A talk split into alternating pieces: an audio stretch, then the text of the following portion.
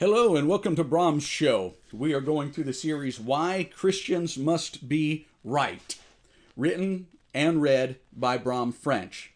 Real quick, before we get into it, I would like to give our condolences to the Williams family. Walter E. Williams, one of the greatest economists of our time, passed away just this week, and we are praying for the family. What a great legacy he left to the American people. Now, Why Christians Must Be Right, Chapter 4, Taxes. Historically speaking, taxation was a key motivator for the American colonists to cut the umbilical cord with England. However, England was not the first nation in history to be divided over taxation without representation. In the Bible, 1 Kings gives some great insight into the harmful effects of overtaxation. Upon the death of King Solomon, his son Rehoboam rose to the throne and was made king. Jeroboam, who previously fled from King Solomon into Egypt, heard that the king had died. Upon receiving this news, Jeroboam returned to Israel and with the congregation of Israel spoke to Rehoboam. They told the new king, "Thy father made our yoke grievous.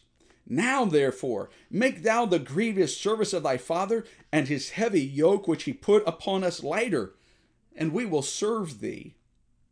Rehoboam asked Jeroboam and the people of Israel to leave for 3 days, and he promised an answer upon their return. While Israel was gone, the king sought counsel. First he went to the old men that had counseled his father. The advice they gave him was tremendous. "If thou wilt be a servant unto this people this day, and will serve them, answer them, and speak good words to them, then they will be thy servants forever." However, the king forsook the counsel of the old men, and consulted with the young men with whom he had grown up. Their advice was the exact opposite of what the old men had advised. "Thus shalt thou speak unto this people that spoke to you, saying, Thy father make our yoke heavy, but make thou it lighter unto us. Thus shalt thou say unto them, My little finger shall be thicker than my father's loins. And now, whereas my father did lade you with heavy yoke, I will add to your yoke. My father hath chastened you with whips, but I will chasten you with scorpions." Jeroboam and the people came back to Rehoboam on the 3rd day as he had asked. His answer to them was, "My father made your yoke heavy, and I will add to your yoke. My father also chastened you with whips, but I will chasten you with scorpions." When the people of Israel saw that the king had not listened to them, they were angry. The people realized their new king, whose lineage was through their beloved King David, had no concern for them, and they wanted no part of Rehoboam's authority. They became enraged and went to their tents to wait for the opportunity to be heard. The time for them to make their opinions heard came when Rehoboam sent out Adoram, the tax collector. All of Israel stoned him to death. Israel rebelled against the house of David and Rehoboam in particular. The only tribe that followed the house of David was the tribe of Judah and a portion of the tribe of Benjamin. The rest of Israel made Jeroboam their king. I do not suggest that we kill the IRS man. However, there are some solid principles that we can take away from this story. One of the quickest ways to divide a nation is to raise taxes beyond the bearable limits of those paying them. This will cause either a mass exodus of the people who are paying the taxes, or will eventually lead to an uprising among the people, with the goal being to dethrone the sitting king. If there's a mass exodus and the rich leave our country, who will hire those of us who have yet to acquire our wealth? Furthermore, what motivation would we have to seek greater wealth anyway? The reward for accumulating wealth is that the government will confiscate it. That type of policy does not induce productive behavior. The only other option is to dethrone the king. In America, of course, we have no king, but we do have 3 houses that, from time to time, need to be cleaned: the Senate, the House of Representatives, and the White House. The time has now come to clean our houses. Currently, many of the inhabitants of the houses are not governing in accordance with the will of the people, and they are ruling without fear of retribution on Election Day. This attitude can only lead to increasing taxation and government regulation. Our America will sink into poverty because the rich will vacate the premises and take our chances of employment with them. Taxes have an unseen effect on businesses, their owners, and those whom they employ. For example, several years ago, I owned a small business selling shoes. The business began to grow, and before long, it was doing quite well. I hired several employees and decided it was time to incorporate the business. Though I did not have stockholders, I did have a boss outside my company, the state. One of the issues I faced was that as a retailer, I was required to pay sales tax. This meant that some of the money I collected selling shoes had to be paid to the state. I could set the price of the product to include the tax payment. I could take taxes from my profits, or I could determine that the business could not afford to operate with the additional cost of the taxes and close shop. I believe the best option for me was to include the sales tax in the price of the product and set the price at $12 per pair. Being new to the world of business, I hadn't realized I needed to collect sales tax in the beginning.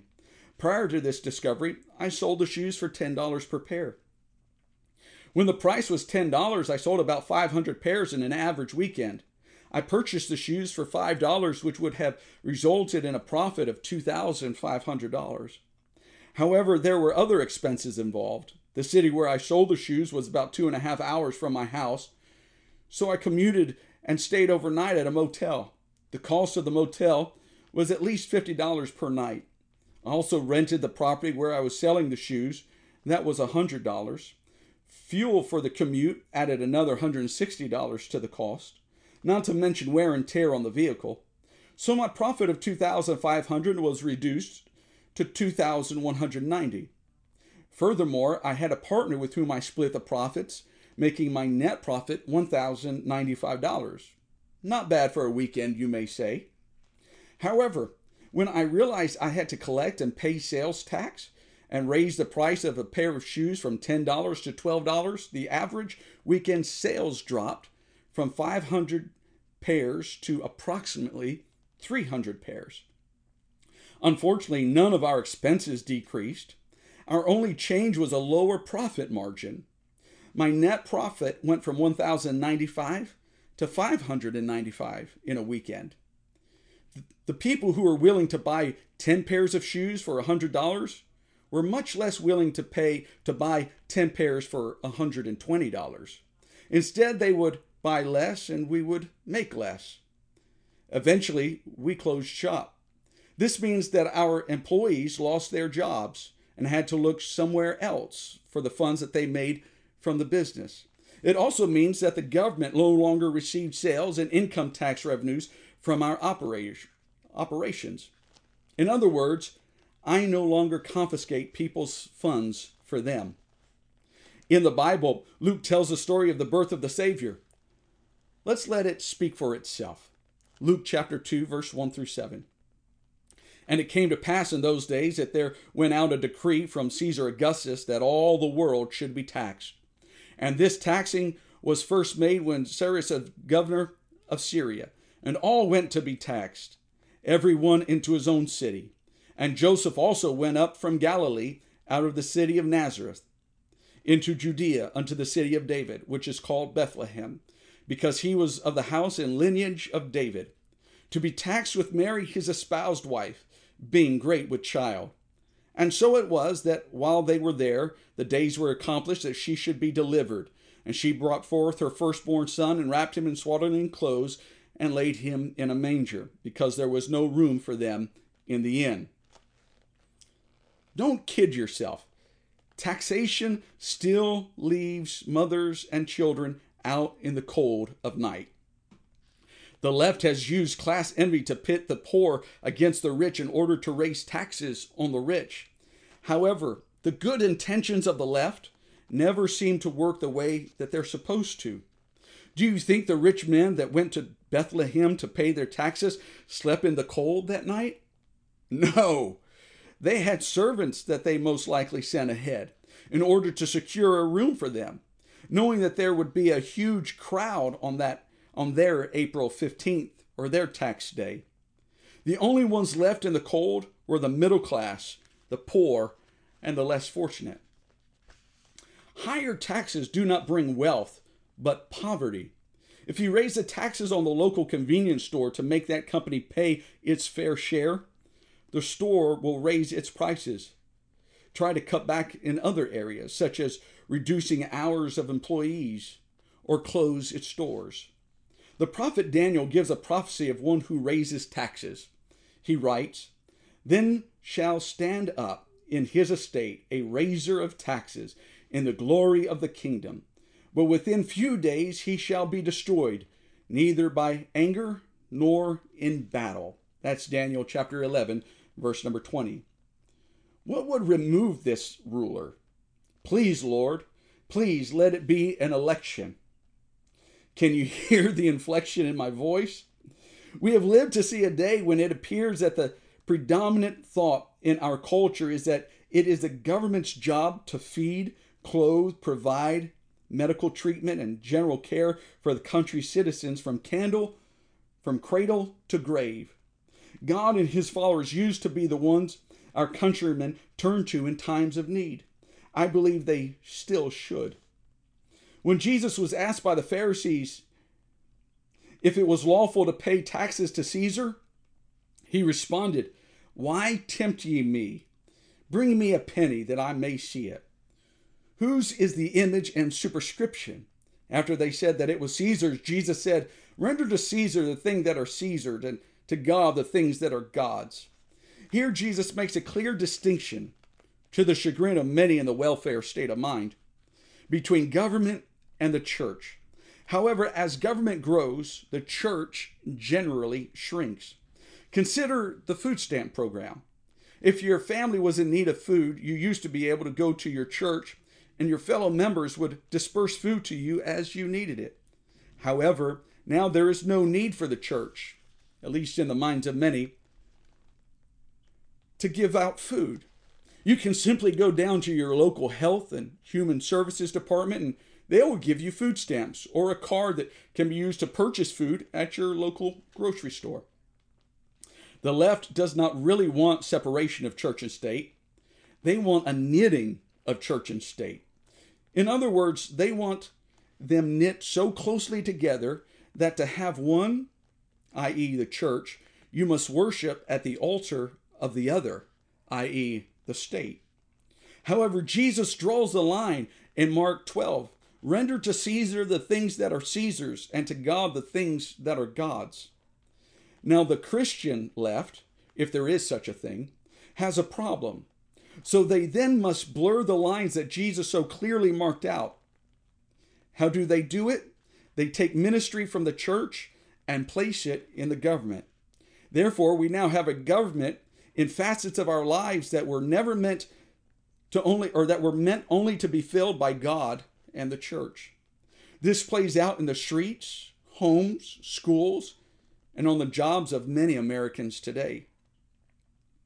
We have a population that fears the government, but not the Creator. We can see that with the rise of sin and carnality. We panic when we see a police officer, when our taxes are due, or when we get a call or a visit from some government official. But we don't think twice about missing church or skipping our personal prayer time. We have been lied to and robbed by the government. Government and politicians have told us that they can meet all our needs. But the more they try to meet them, the more needs arise. It becomes a cycle. The more we yearn for freedom, the tighter the stranglehold becomes. It is time for us as Christian Americans to stand up to the giant and demand that he get out of our lives and out of our pocketbooks.